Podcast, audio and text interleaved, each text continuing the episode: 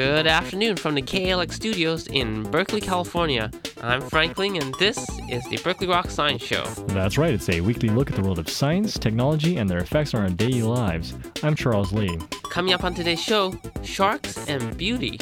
In addition, we'll be joined by Professor Albert Harrison, who will talk about science, religion, and folklore. So stay tuned for all this Plus the Grokatron 5000 and the world famous question of the week coming right up here. on Berkeley Groks.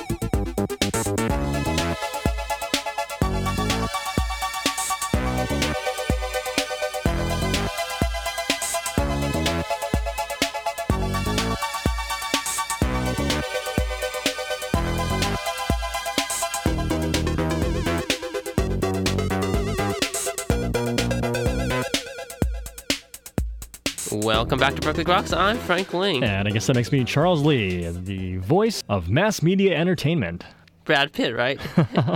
That's sort of a saccharine taste, I think. so, do you consider yourself beautiful? Can only tell by the shocked gasps of people who first meet me.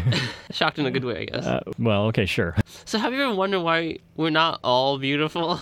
To me, everyone is beautiful. You're a universal man, man. So we can all be Brad Pitt.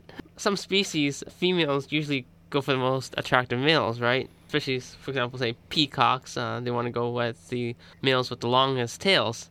Humans, everyone wants to go for Brad Pitt.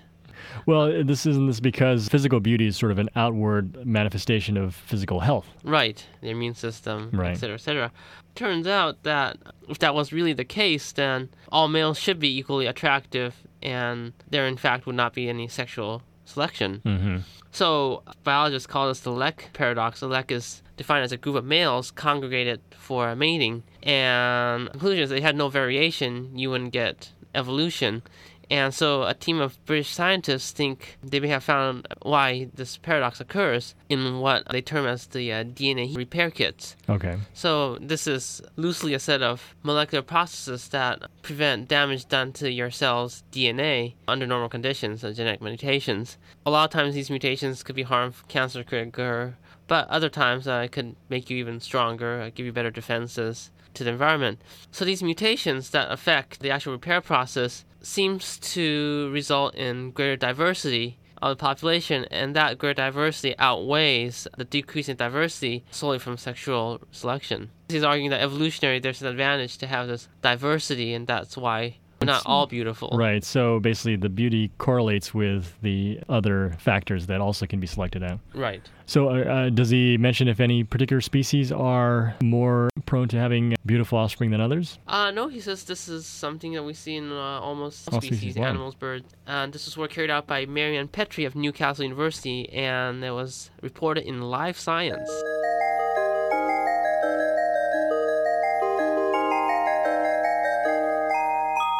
So, what's your favorite seafood? I like yellowtail. Yellowtail. That's a very fine choice. Has the right amount of richness, but not overpowering. Well, I will see if we have any of that in stock, but we may not because the sharks are missing. The sharks are missing. Yes. I, I thought that's a good thing though, because then they won't eat up all the fish, right? Uh, well, but you need them to actually eat the predators of some of these fish and uh, marine life. Okay. So uh, it turns out that a group of researchers led by marine biologist Julia Baum of Dalhousie University in Halifax, Canada, has looked at records of marine life over the past 35 years. And she's seen that dramatic decrease in the number of sharks because of overfishing has led to an increase in the number of lesser predators such as cow-nosed ray. How about humans? Sharks like to eat humans as well, you know. If we learn nothing from Jaws, it's don't go in the water.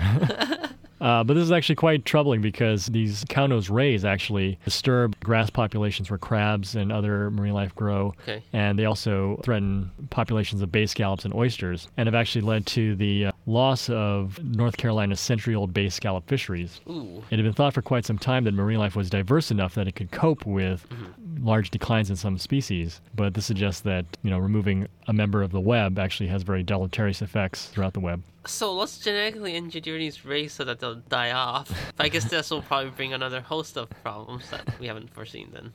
But nevertheless, Okay, very nuclear bombs. yeah.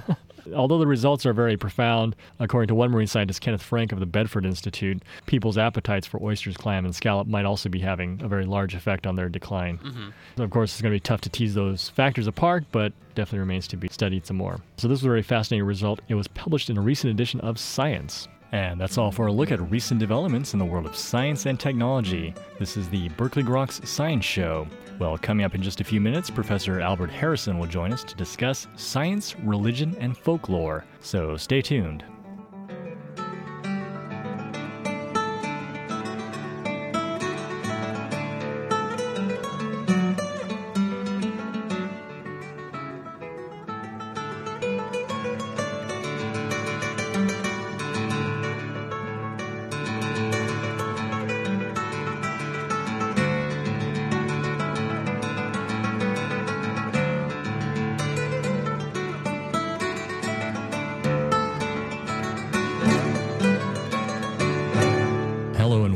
To the Groks Science Show. Well, in this era of rapidly expanding scientific knowledge, reconciling our past worldview with new information becomes exceedingly challenging. Well, how do we interpret new scientific findings and make them cohere with our past beliefs? Join us today on the Groks Science Show is Professor Albert Harrison. Professor Harrison is Professor Emeritus of Psychology at the University of California at Davis. He has worked with both the SETI Commission and NASA, author of numerous scientific and popular works on the subject, including Spacefaring, The Human Dimension, and his new book is Starstruck Cosmic Visions in Science, Religion, and Folklore, which explores these issues for a broad audience. Professor Harrison, thank you very much for joining us today. Oh, thank you for inviting me. Uh, well, certainly a pleasure to have you on the program, and I think it's a very fascinating book clearly, I think in this era where uh, knowledge is expanding very rapidly, how do people try and cope with all this information? I think that people develop certain kinds of cognitive intellectual frameworks and then they interpret these findings within these frameworks. They may be uh, very scientific, the way all of us think of it. They may be more of a religious type of framework, or it may be something that's very idiosyncratic or out of popular culture. Folklore in my book is kind of coding the way for UFOs, abductions, uh, these kinds of beliefs. I think that there's a number of forces driving this. One some people may not have heard of. It's called the idea of cosmic evolution, the idea that we're becoming larger, more complex, more consciousness uh, arising, a greater culture, of these kinds of things. This is important because it makes us think in new ways about consciousness and connectedness with one another and with the universe. The second is astrobiology and SETI, the scientific search for extraterrestrial life. All the new findings about planets, none of which seem to match Earth, but there's findings coming in all the time, more and more evidence. Life may be common uh, within the universe. And then a third one is space exploration, kind of back burner now. We're not very excited about, most people aren't very excited about things like the International Space Station, but certainly a return to the moon and a trip to Mars are on the drawing board. And the final one that I'll mention is planetary defense people say, "Oh boy, you know, you're interested in uh, what to do when the saucers come." I'm sorry, just what do we do when the asteroids and comets come? And so all of these topics that drive people's curiosity and feed lots of documentary TV programs and other things. I think what they're doing is that they're forcing us to think about things in new ways and to come to grips with the idea that we're really citizens of the universe, not just citizens of planet Earth probably the one that has captured a lot of people's imagination, of course, is the second one you mentioned, which is astrobiology and the search for extraterrestrial intelligence. How really do people try and reconcile that with the vision of themselves as being alone in the universe? You, will find a number of people, myself included, that think that in some ways SETI can be practiced very, very scientifically, but in a way it does get at issues of being alone or connected and uh, a sense of uh, there's more out there than meets the eye that we are not alone. We're not the only planet. We're not the only conscious species. We're not even the only technologically advanced species.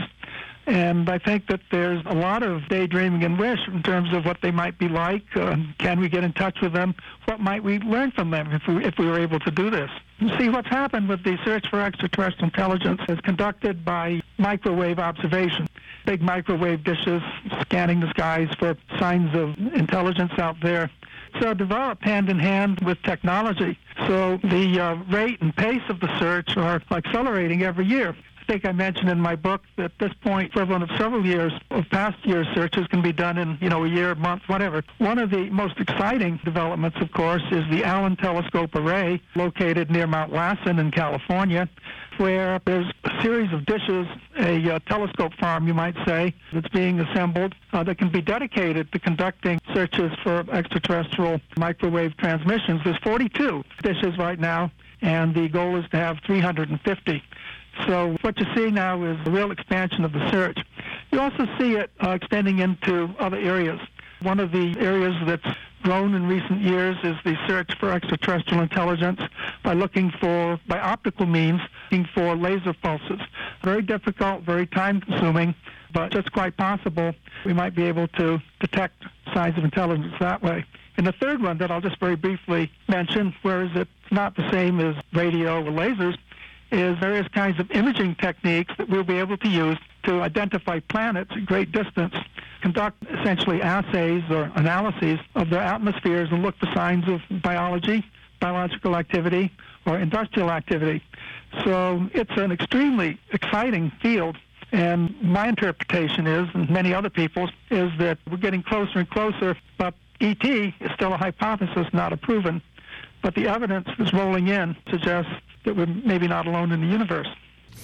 Well, certainly based on what is it, the famous Drake equation, one would presume that intelligence must exist out there, right? Well, the Drake equation is actually a convenient way of looking at the physical, biological, and societal factors that can lead to civilization arising and persevering over a great period of time. Very interesting. It's very exciting. If you once you start plugging numbers in, it gets a little more complicated. And if you look at what people come up with, either there's billions of civilizations out there, we're the only one. So there's a lot of guesswork, but boy, some of the new new findings, for example, I think we're up to what 240 planets or something at this point, We're moving things along and, and seem quite consistent with some of the optimistic kinds of projections. As you can tell, my bias is I'm optimistic. I, I'm a psychologist. I fancy myself a, a scientist. I try to uh, separate wish and fact, but my, my wish, you might say, is that we will find uh, some other entities out there that we can communicate and maybe even make friends with. Hmm. Uh, one of your other books was called After Contact The uh, Human Response to Extraterrestrial Life. How do you think humans would respond to maybe such a discovery? Well, we, we have to look at the short term kinds of impact and the long term kinds of impact. And one of the things that amuses me is that there's these tremendous discussions of how horrified and shocked people would be, yet if you uh, conduct surveys of people asking them, what do you think? Large proportion think that there's something out there. but the basic assumption in most of SETI is that what would be detected is evidence of technological activity, that we wouldn't really find out much about this other civilization, not without a lot of work. And so there'd be this knowledge that they're out there, but there are scenarios or ways to look at it whereby you might learn quite a bit about ET. And this would be very likely to have a massive impact on us uh, psychologically, societally, and culturally. The difference between my earlier book, After Contact, and my new book, Starstruck, is a new book focuses much more on uh, how people are thinking about these things presently. And it, it does depart from strictly uh, scientific belief. It gets into religious belief, popular beliefs, uh, wishes, superstition, these kinds of things. But one of the chapters in Starstruck reports on a meeting uh, which was held a few years ago that's never been discussed in public before. And in this meeting, what we did was a fine grained analysis of what might happen. And what I mean by that is our reaction to the discovery will depend on such things as how rapidly we learn about it. You know, is it a slow, dawning realization versus a sudden insight? How we perceive the uh, other, so to speak, and a whole host of other kinds of things. So what we're trying to do now is think much more complexly and, and differentiate different kinds of contact scenarios and how different people and different cultures are likely to react. I guess certainly with the popular culture expansion of this particular idea, do you think it would be actually quite so shocking were we to discover extraterrestrial? Oh, there's, there's people who believe that, that they're here. You can find websites, uh, UFO websites. I'm, I'm not going to name any because and I'm doing this part from uh, memory that uh, just start out by saying, well, what we know is that there's lots of different species in the universe. They know about Earth, and they've traveled here. You know, that's that's a big leap from the hypothesis that other life forms might exist and some of these might might achieve intelligence. My interest in this there's a, a very clear division between scientists who do astrobiology and SETI and people who are interested in UFOs. It's not intelligence. It's not all kinds of things. What, what it does reflect is uh, different ways of looking at the world, different standards for evaluating information, different procedures for evaluating information. There's a shared interest in the possibility of life out there. But if you look at it in popular culture, uh, people have sort of jumped ahead of the data, run ahead of the facts, and drawn these conclusions, which are not safe at all to, to draw. The scientists, SETI scientists, astrobiologists, try very, very hard to maintain a distinction between their efforts and the kind of work that's done by ufologists. Ufologists, on the other hand, absolutely embrace some of the ideas of the astrobiologists and SETI astronomers because it tends to support their belief in extraterrestrial life. So it's, a, it's an interesting kind of a situation. When I wrote After Contact, I did have one chapter on UFOs called False Alarms. The most negative comment I got about my book, the, the one that I remember best, was that I included that chapter, and this was a great disservice to science.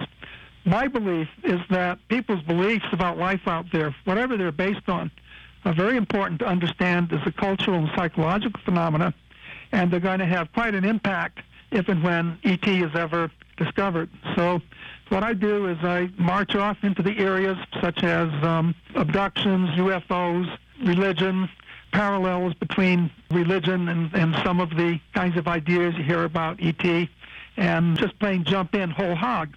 And Starstruck, whereas my earlier work was an attempt to stay very much within the SETI and astrobiology paradigms.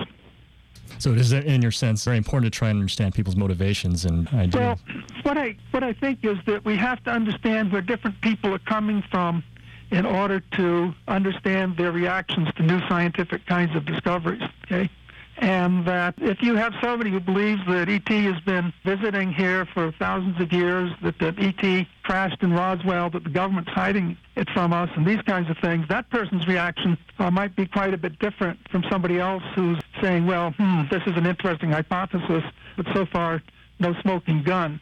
So I'm trying to look at the overall pattern of thinking about our place in the universe looking at similarities and differences, comparing people with the scientific point of view, those with a more of a religious point of view, and those with view that seems to incorporate some elements of science, some elements of fiction, and, and some, some elements of wish. Because what we have out here is uh, sort of brainstorming on who we are, what we're doing here, and what else might, might be out there. So, how do these inform the third aspect you mentioned, space exploration?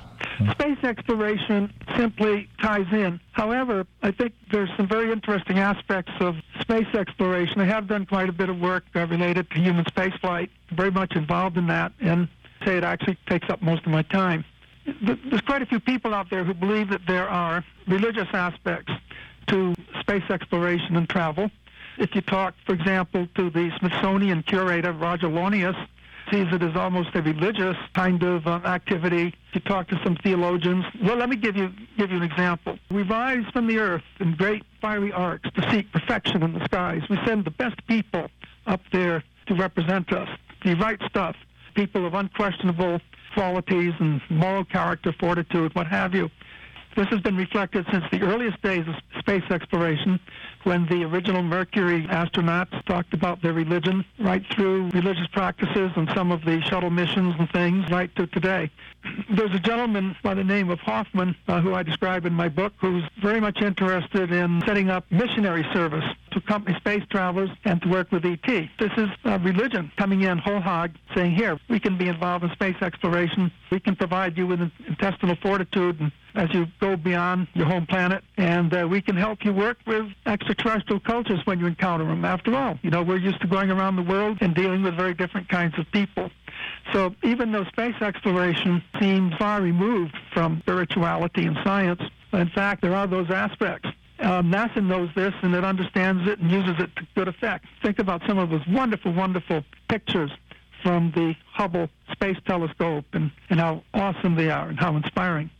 So these are the kinds of issues that I try to explore. And it's not easy because there's a lot of different things out there and they don't always fit together in nice little packages. Do any of these issues really play into NASA when they decide who's going to go on a mission or who works on a mission? Well, it's become less openly so. The very overt Christianity and expressed beliefs of some of the early astronauts, the German rocket scientists that held sway, uh, the idea of chapels of the astronauts, that kind of stuff has, has been eclipsed somewhat in uh, recent years. Uh, I don't address this in the book, but what you have to understand about NASA in terms of selection training is that essentially there's been about 40 years of neglect of psychological kinds of factors, a hiatus of research from Project Mercury up until about 10 years ago when certain events, namely space station missions, forced NASA to look at some things. And to my knowledge, uh, spirituality would not be one of the selection criteria. It's a very interesting, complicated kind of a situation where basically the role of psychology and psychiatrists in the space program has been one of identifying people to select out, to not send on a mission. And only since the 1980s or so has there been good ongoing research on how to help select astronauts in a positive way and provide them with support and do the kinds of research actually uh, that's of real service to them in space. So things are improving here. But remember, it's the uh, scientific and engineering mentality and the government administrative mentality uh, that rule at NASA. Um, don't you think this will become more of an issue as if indeed the humans have extended space flights, even a mission to Mars? yes, that's absolutely oh. true. Since about 1971, many psychologists, psychiatrists, and others have argued this. And right now, I'm working on a paper with a with a friend who works with astronauts, and we think the turning point came in the 1990s. In the 1970s, we set up Skylab, and then we went on with the shuttle. The Russians went in a very different path. The Russians set up a series of space stations. Skylab was a very short experiment. Uh, questions about space stations were very salient to the Russians, not to the Americans. Once that astronauts joined cosmonauts on the Mir space station, these issues became salient. A number of astronauts spoke out about such things as loneliness, depression, difficulty with cross-cultural uh, relations and communications and so forth. And this led to some events in the late 1990s and, and going on right this minute, as a matter of fact, so that uh, it is becoming more of an interest in the U.S. space program. And about three years ago, I put on a conference for NASA where we looked at ways to try to not only energize this kind of research, but to bring research and operations closer in line. Uh, research goes in one direction, what they need is something else. Of course, it's a long, continuing battle, but you're absolutely correct that looking at what they call the exploration class missions, they're going to have to address these problems or issues. But uh, problem's not quite right. I don't want to perpetuate the view that psychology only deals with negative, nasty things because we don't. So, do you think there's a shift in the attitude at NASA, or do you think will take to have this shift? Okay, there's, there's several things. First of all, it has to be perceived as a real issue, uh, not one that people can somehow solve by willpower. If they can do that for about a month, if you're talking six months, you've got to provide them with greater support. That's one thing. Second thing is, and, and, and here the ball's in psychology's court, is it's up to us in psychology, psychiatry, fields like this, to demonstrate that we actually have something worthwhile that we can do that would be of benefit in selecting astronauts, in providing them with support, okay? And then the third thing, if you want to do the right kind of research, which is research involving astronauts themselves, you have to set it up in such a way that it's enjoyable to them and in absolutely no way whatsoever threatens their flight qualifications. And these are these, this, this is a pretty big tall order, but a lot of people are working on it, and it does appear that there's some progress. For example, uh, right now there's a project going on on the space station where some volunteers, I'm not sure if the current inhabitants are, are volunteering for this, are keeping written diaries in an attempt to identify things that go well, that don't go so well, and that could be improved. So, yeah, it's uh, the shift is generally positive. NASA, however, is highly political. It's very much subject to changes in public perceptions in Congress. There's a lot of organization, reorganization that goes on. It's almost perpetual. So if you look at the last 10 years and say, gee, yeah, some of this kind of research is going on, uh, may may not be going on five years from now, but certainly a number of psychologists are trying to make the, the case for this kind of research. So, what do you see as the direction for merging our various beliefs? I think we're in a position where there's just enough discoveries that almost everything seems possible, that people can make of them what they want, make claims, and, and believe these things. And what will happen is science progresses, we'll gain more and more evidence, and some of the uh, beliefs will prove true, Others will be proven wrong or turn out to be flaky, new age, you know, whatever the skeptics want to call them. And uh, very, very slowly, we'll triangulate on a much better idea of where we are in the universe and its uh, implications for us as organisms and as a culture. So time will tell. Well, I guess we'll just have to wait and see then. I hope I can wait long enough to see. Yeah. All right. Well, Professor Harrison, I do want to thank you very much for joining us today on the Grok Science Show and talking about your book, Starstruck. Thank you very much for the opportunity and it's a delight to talk to you. And you were just listening to Professor Albert Harrison discussing science, religion, and folklore. This is the Berkeley Groks Science Show. Well, coming up in just a few minutes, it's the Grokatron 5000 plus the world famous question of the week. So stay tuned. my sweet Lord. Mm, mm,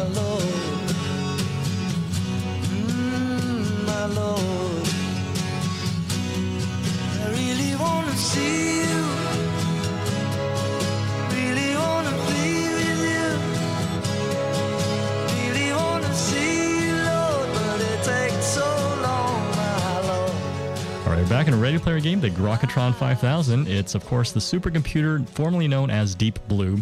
And today, the Grokatron 5000 has chosen the topic Starstruck or Grounded. So, for the following five people, the Grokatron 5000 would like to know are they starstruck or grounded? Professor Harrison, you ready to play our game? Ready. Okay, here we go. Person number one, Michael Jackson. Starstruck. Okay, he's new age. That's the quick answer. Okay. uh, number two is Oprah Winfrey.